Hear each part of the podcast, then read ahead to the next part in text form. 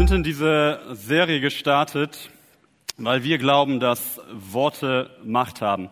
Und wir wollen heute und in den nächsten beiden Wochen ganz praktisch werden, wenn es um diese Bedeutung unserer Worte geht. Und wenn wir über die Macht unserer Worte nachdenken, dann müssen wir zugeben, dass uns oder dass diese Macht so ein bisschen zwei Aspekte hat. Man könnte sagen, die Macht unserer Worte ist wie so ein zweischneidiges Schwert. Auf der einen Seite hat diese Macht positive Effekte. Das heißt, ich kann meine Worte dazu gebrauchen, um andere Menschen zu ermutigen, um andere Menschen aufzubauen oder anderen Menschen Liebe zuzusprechen. Die andere Seite dieses Schwertes ist es aber, und das, sind diese, das ist diese negative Kehrseite der Macht, ähm, dass wir mit unseren Worten andere Menschen eben auch verletzen können. Wir können Lügen verbreiten, wir können Dinge in einem falschen Licht darstellen. Und das Erstaunliche an diesen negativen Aspekten ist, ich kann mit meinen Worten verletzen, wenn ich sie ausspreche. Ich kann aber auch mit meinen Worten verletzen, wenn ich sie nicht ausspreche. Manchmal sind es die Worte, die ich vergessen habe zu sagen, die besonders schmerzhaft bei einer Person in Erinnerung bleiben. Und dementsprechend haben wir schon im ersten Teil dieser Serie drei Erkenntnisse für uns ähm, festgehalten, indem wir über diese Macht der Worte gesagt haben, es ist total wichtig, dass wir diese Macht, die wir haben, auch ganz bewusst wahrnehmen. Wir müssen uns im Klaren darüber sein, dass es diese positiven und negativen Aspekte in unserem Wortschatz gibt und was wir damit tun können. Genauso gut müssen wir oder sollten wir ähm, unsere Worte und die Art und Weise, wie wir gebrauchen, ein Stück weit auch Gott abgeben. Das heißt, wir können Gott ganz konkret in unseren Gebeten darum bitten, dass er unsere Worte, die Art und Weise, wie wir kommunizieren miteinander, leitet. Zum Schluss haben wir noch gesagt, wir müssen aber auch bekennen, wenn unsere Worte fehlerhaft waren. Wir haben dieses Bild, diese Metapher gebraucht, ein, ein Wort, das kann wie ein, ein Funken, ein Feuer im trockenen Unterholz auslösen und Zerstörung anrichten. Und wenn das der Fall ist, wenn eines unserer Worte oder Sätze ein Feuer angerichtet haben, dann ist es unsere Verantwortung, dieses Feuer zu löschen und Verantwortung dafür zu übernehmen. Das Schöne an diesen drei Erkenntnissen ist es, dass sie gewissermaßen universell sind. Es ist ganz egal, wie alt du bist, welche Position du hast, welchen Beruf du hast, ganz egal, diese Erkenntnisse sind für uns alle gleichermaßen von Bedeutung. Denn ich glaube, früher oder später werden wir alle in die Situation kommen, beziehungsweise waren es wahrscheinlich schon sehr oft, dass wir für das, was wir gesagt haben, gerade stehen müssen. Früher oder später werden wir uns rechtfertigen müssen für das, was wir gesagt haben. Dementsprechend haben wir in dem ersten Teil dieser Serie festgehalten, dass unsere Worte, die wir benutzen, die können eigentlich mit Bezug auf Jakobus gar nicht so richtig gebändigt werden. Sie können nicht gezähmt werden. Unsere Worte, die wir benutzen, die können lediglich bewacht werden. Und vielleicht kennst du genau dieses Gefühl, dieses, man könnte sagen, dieses Gefühl des Kontrollverlustes, wie es sich anfühlt. Wenn du etwas sagst und schon im Moment des Sagens merkst, das war gerade nicht richtig und es eigentlich schon bereust. Vielleicht in so einem hitzigen Streit, den du mit einem geliebten Menschen, mit deinem Partner oder mit einem Freund hast und man wirft sich so Sachen hin und her an den Kopf und der Streit wird immer hitziger und dann steht man fast schon neben sich und man hört sich selbst sagen, wie man sagt, du und dann ist es aber schon zu spät. Und man denkt vielleicht selbst noch so, boah, das habe ich jetzt gerade nicht gesagt, oder? Aber es ist zu spät und man lebt oder erlebt diesen Kontrollverlust live mit, wie man es eben nicht geschafft hat, seine Worte, seine Worte zu bändigen oder sie in diesem Fall zu bewachen. Und umso mehr wollen wir uns genau diesem Gedanken des Bewachens in dieser Serie widmen. Und wenn wir in Kommunikation treten, wenn wir ein Gespräch miteinander aufbauen, dann ist das häufig so, dass dieses Gespräch von so ein paar Wünschen geprägt ist, die wir vielleicht in uns drin haben. Zum einen kann das sowas wie sein, äh, sowas sein wie, dass ich mir wünsche, dass mir zugehört wird. Zum anderen kann das aber auch sowas sein, dass ich mir wünsche, in einem Gespräch von meinem Gesprächspartner verstanden zu werden. Manchmal sind diese beiden Wünsche so heftig und dominant in uns, dass sie so ein bisschen Kontrolle über uns nehmen und dass es vielleicht sogar dazu führen kann, dass mein Gesprächspartner gar nicht so richtig zu Wort kommt. Er soll gar nicht reden, ich, ich will lieber reden, hör du mir mal zu. Und dann erzählt er uns vielleicht was. Und was wir irgendwie so intuitiv machen, ist, wir geben direkt unseren Senf dazu. Ja, dann wird uns gesagt, ich habe mir ein neues Auto gekauft und dann komme ich direkt so, ach cool, mein Auto hat 150 PS und einen Turbolader. Mein Sohn wurde eingeschult. Ah, weißt du noch, in meiner Schulzeit, soll ich dir mal eine Story aus meiner Schulzeit erzählen? Oder jemand sagt dir, hey, ich lese gerade das Matthäus-Evangelium. Und du kommst direkt und sagst, soll ich dir die Bergpredigt auslegen? Ich habe gerade drei Bücher darüber gelesen. Und manchmal passiert das, das ist menschlich. Manchmal passiert das, dass sich der Fokus in einer Unterhaltung verschiebt, dass dieser Fokus auf uns gerichtet wird, bewusst oder unbewusst. Manchmal passiert uns das. Und genau deswegen sollten wir uns in regelmäßigen Abständen ganz bewusst und reflektierend fragen, wenn ich in so ein Gespräch gehe, möchte ich mein Gegenüber wirklich verstehen? Möchte ich meinem Gegenüber wirklich bis zum Ende zuhören? Oder möchte ich vielleicht einfach nur etwas von mir beitragen? Vielleicht sogar mit dem Hintergedanken, dass meine Worte Macht haben. Und die Bibelstelle, die wir uns heute anschauen wollen, spielt so ein bisschen darauf an. Sie ist ziemlich kurz, wieder aus Jakobus, aber nichtsdestotrotz ist sie umso inhaltsreicher. Jakobus schreibt in dieser Stelle, dass jeder sei schnell bereit zu hören, aber jeder lasse sich Zeit, ehe er redet und erst recht, ehe er zornig wird. Es ist eine ganz bekannte Stelle, noch bekannter ist sie in der Übersetzung von Martin Luther. Vielleicht kann der eine oder andere sie sogar auswendig, ähm, wo Martin Luther schreibt, ein jeder Mensch sei schnell zum Hören, langsam zum Reden und langsam zum Zorn. Manchmal, wenn man sich diese Verse so anschaut, dann ist man vielleicht so ein bisschen dazu geneigt, die, diese Verse in eine bestimmte Richtung zu interpretieren. Dass man vielleicht so etwas da drin liest, wie zum Beispiel so, Herr, als Christ muss ich immer ganz brav zu allem Ja und Amen sagen. Als Christ sollte ich am besten darum bemüht sein, meine Meinung nicht zu, zu sehr in ein Gespräch einbringen, weil es ja den anderen irgendwie verletzen könnte.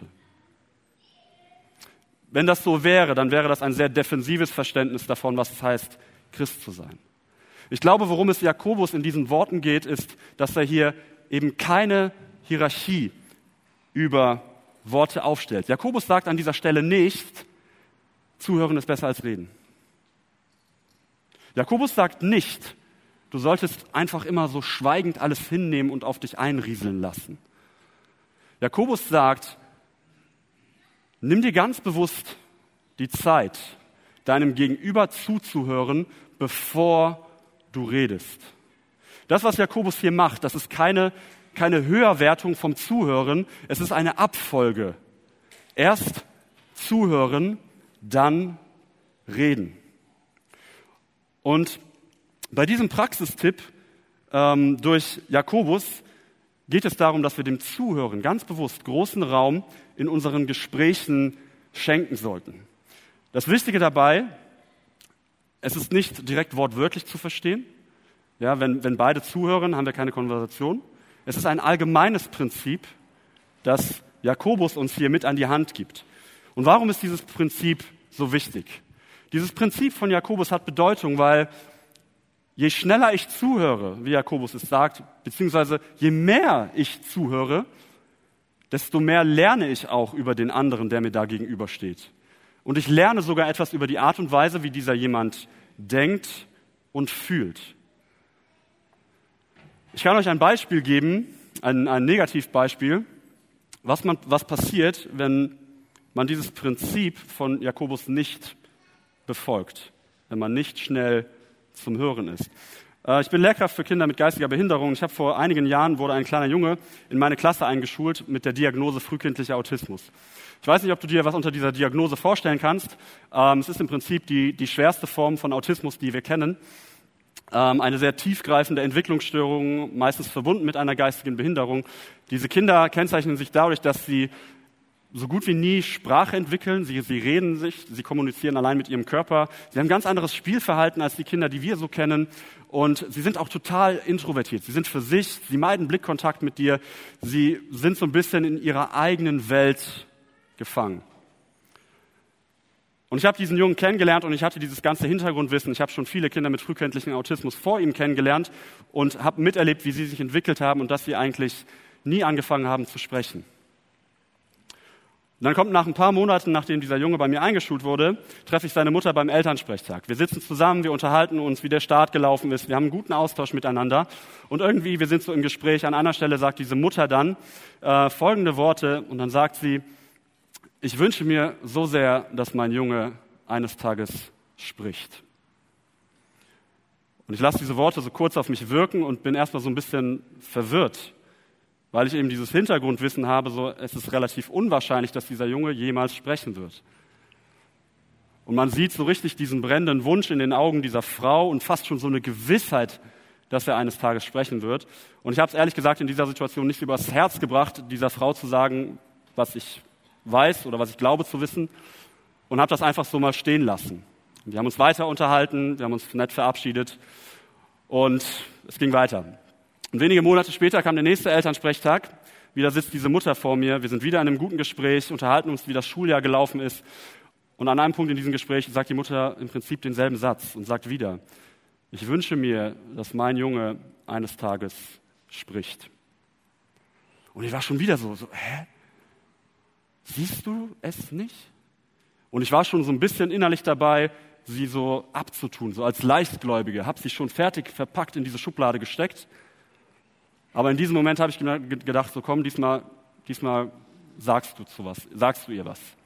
Und ich sage zu ihr, entschuldigen Sie bitte, ich glaube nicht, dass Ihr Sohn sprechen wird. Warum sagen Sie das? Oder warum glauben Sie das? Und dann schaut diese Mutter mich an und dann erzählt sie mir, sie fängt an zu erzählen von der Geburt ihres Sohnes, wie er eigentlich mit einer ganz normalen Entwicklung auf die Welt kam. Es war gar nicht abzusehen, dass irgendwas anders lief bei ihm. Es ging so weit, dass er sogar sein erstes Wort gesprochen hatte und, wie könnte es anders sein, Mama sagte. Er hat sogar noch zwei, drei andere Worte gesprochen.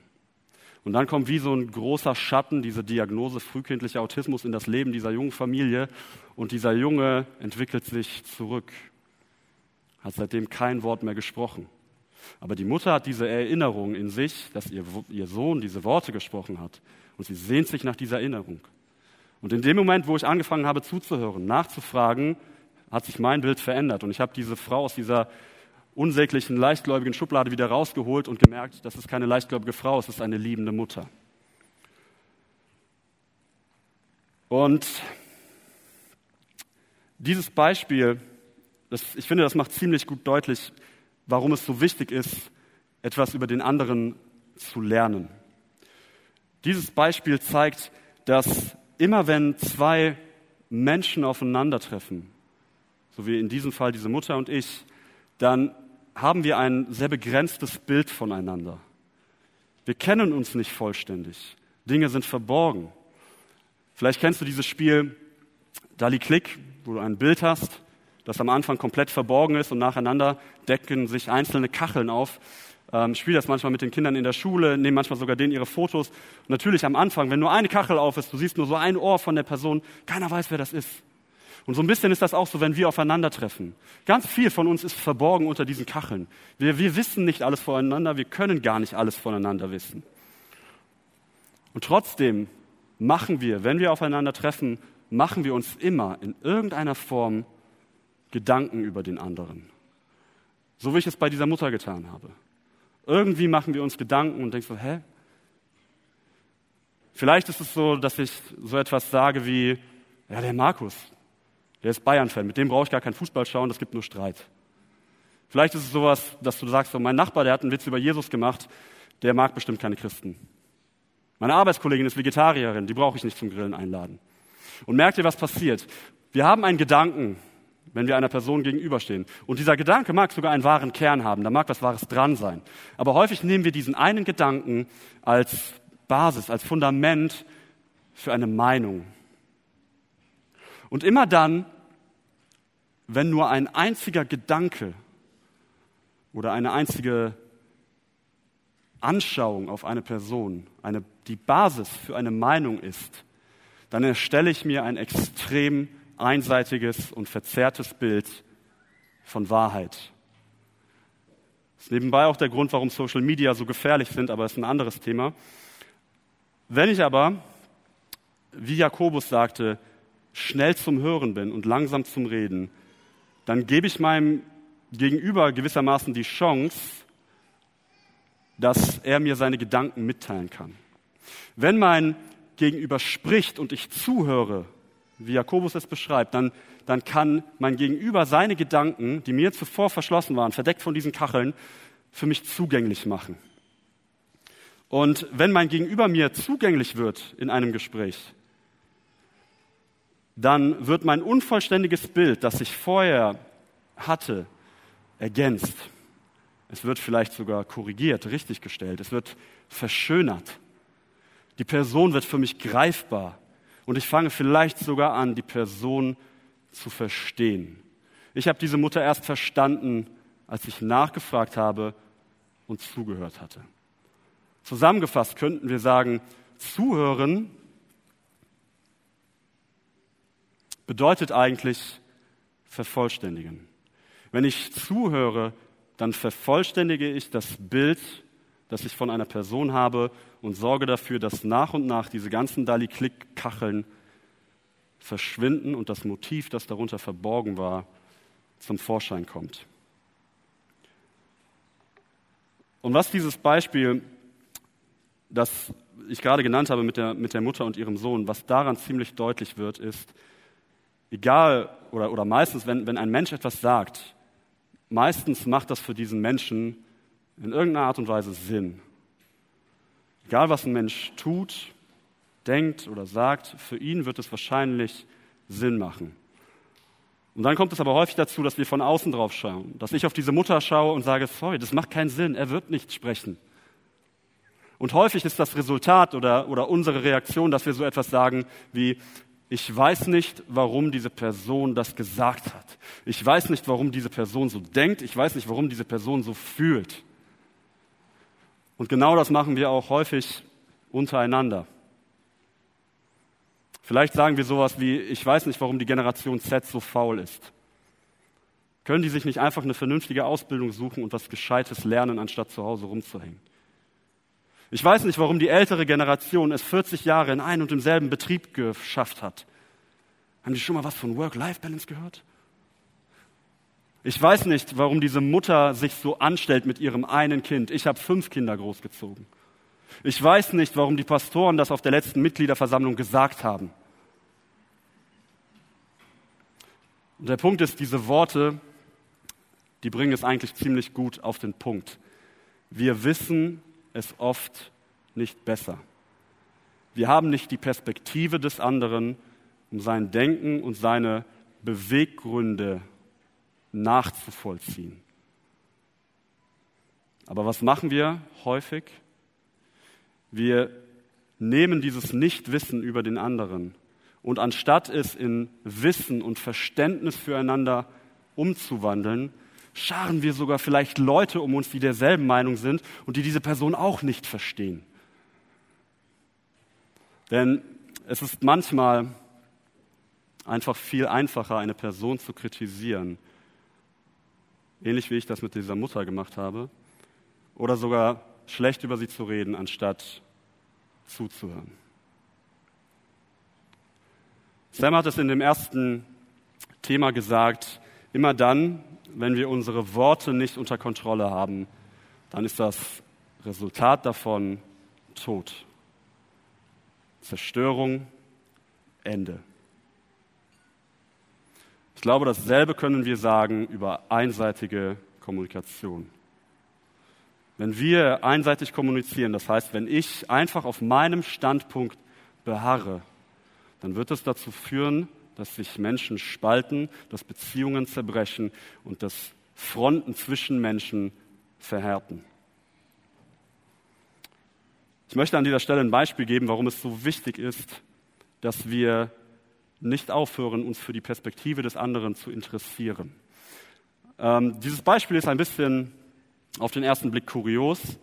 Äh, ich will aber einfach, ich nehme euch trotzdem mit rein, also wartet erstmal ab. Ähm, ein Beispiel aus der Philosophie. Es gibt einen, einen amerikanischen Philosophieprofessor, Thomas Nagel, der hat einen interessanten Aufsatz geschrieben mit dem witzigen Titel, wie es ist, eine Fledermaus zu sein. Thomas Nagel hat diesen Aufsatz geschrieben weil er sich sehr für das menschliche Bewusstsein, für das menschliche Erleben interessiert und etwas über dieses Bewusstsein aussagen wollte.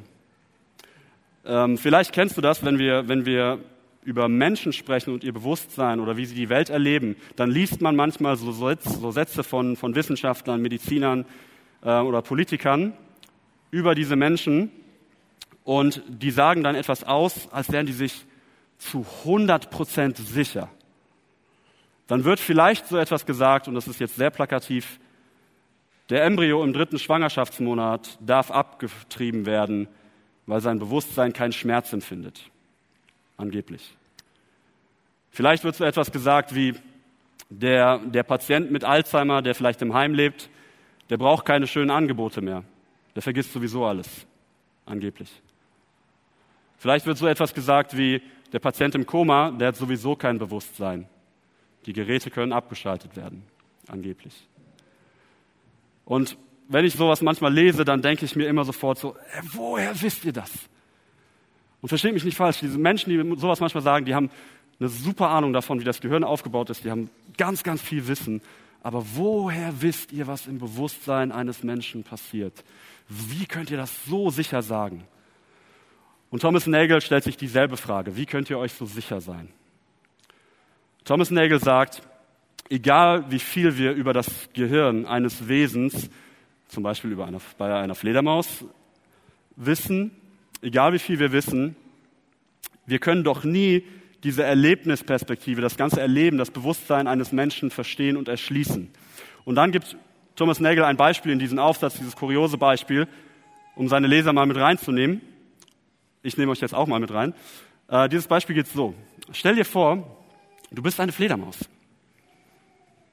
Stell dir vor, du hast Flügel, Stell dir vor, du kannst fliegen. Stell dir vor, du kannst nur sehr wenig sehen, bist fast blind. Stell, du, stell, dir vor, du hängst immer mal wieder von der Decke herunter, wie das eine Fledermaus so tut.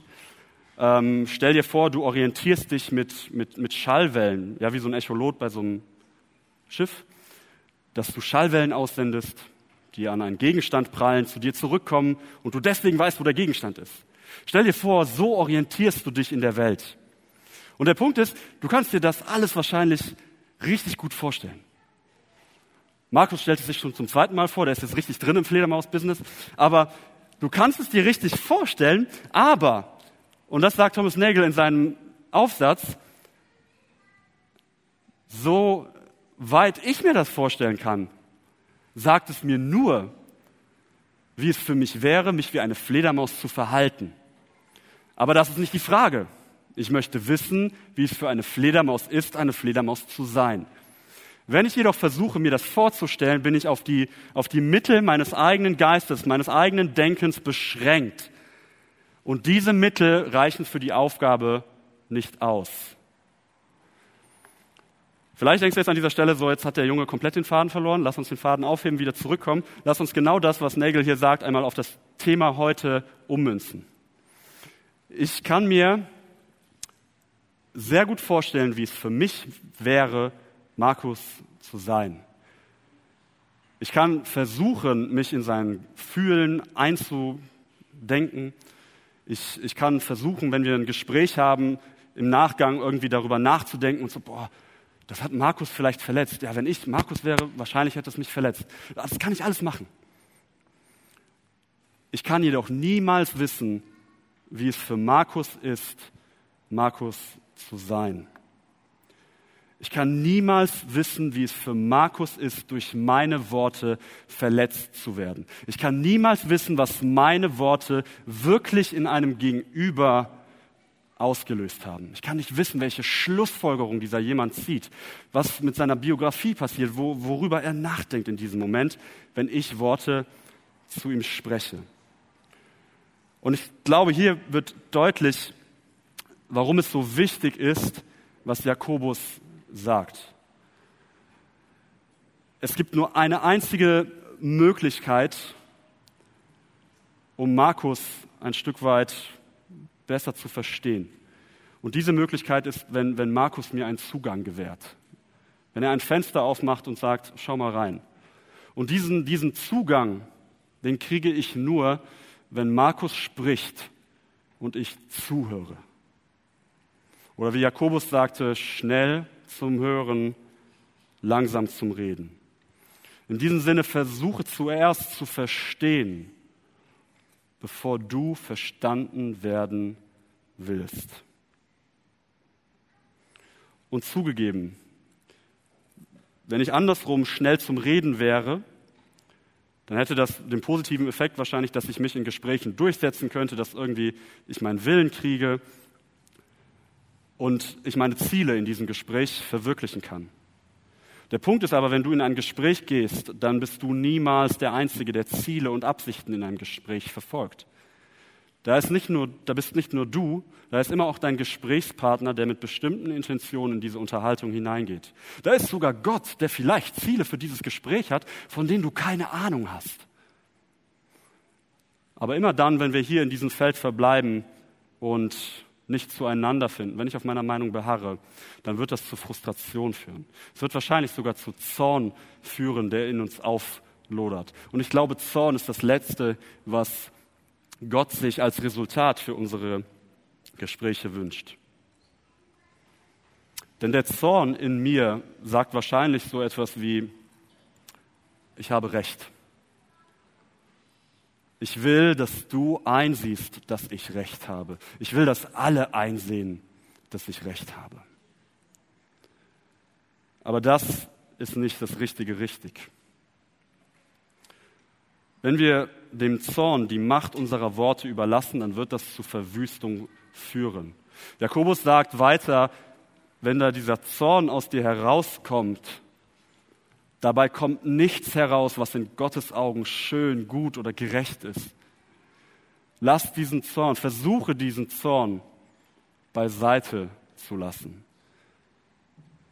Das heißt, es geht in einer Unterhaltung für mich nicht darum, dass ich in irgendeiner Form rechthaberisch bin. Es geht nicht darum, dass ich als Sieger vom Platz gehe, wenn ich eine Unterhaltung oder eine Argumentation mit jemandem gewinne. Es geht schon gar nicht darum, dass ich die Macht meiner Worte dazu nutze, um zu erreichen, was ich will. Gott geht es nicht darum, dass du immer recht hast. Gott geht es vielmehr darum, dass wir recht miteinander sind. Und verstehe mich nicht falsch, das hier, das ist das ist kein Plädoyer dafür, dass wir untereinander nicht streiten sollten oder, oder diskutieren oder argumentieren. Das ist auf keinen Fall das Gegenteil. Das hier ist ein Plädoyer für das Wir-Gefühl. Es ist eine Erinnerung an die Botschaft Jesu, der sagte, liebt einander, wie ich euch geliebt habe. Und deine Worte haben in diesem Kontext die Macht, diese Liebe, von der Jesus spricht, mit aufzurichten zu erhalten, zu pflegen. Deine Worte haben sogar die Macht, eine Kultur des Miteinanders zu prägen. Eine Kultur, die darauf basiert, dass wir mit unseren komplett unterschiedlichen Sichtweisen und Meinungen und Hintergründen in Jesu vereint zusammenkommen. Das heißt nicht, dass wir unsere Meinungen aufgeben, aber wir finden in Jesus zusammen. Und vielleicht erinnerst du dich an dieses Bild aus der, aus der ersten Predigt, als Sam sagte, manchmal wünscht er sich eine Rückspultaste, um das, was vielleicht verletzend von meinen Worten war, in irgendeiner Form zurückzunehmen. Und das Ding ist, da sind wir uns alles einig, leider ist so eine Taste, so hilfreich sie wäre, Utopie. Was wir haben, ist hingegen eine Pause-Taste. Bevor unsere Emotionen und bevor unser Zorn freien Lauf kriegt, können wir diese Taste aktivieren. Das heißt, wir können für den Moment einen Schritt zurücktreten. Wir können unsere Worte zurückhalten. Wir können Emotionen ganz bewusst abkühlen lassen. Wir können den anderen reden lassen. Wir können den anderen ausreden lassen. Wir können ihm zuhören und ihm sogar am Ende im besten Fall ein bisschen verstehen.